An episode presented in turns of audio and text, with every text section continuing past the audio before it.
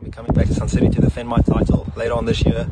For us, you know, it's so great to come back to South Africa, play in front of the home fans, and obviously you guys make it so much more worth it. You know, it's going to be a great week this year. We've got some great players coming out to support the tournament, so hopefully you guys can come out and enjoy the week with us, bring the families. You know, hopefully we can have another South African winner.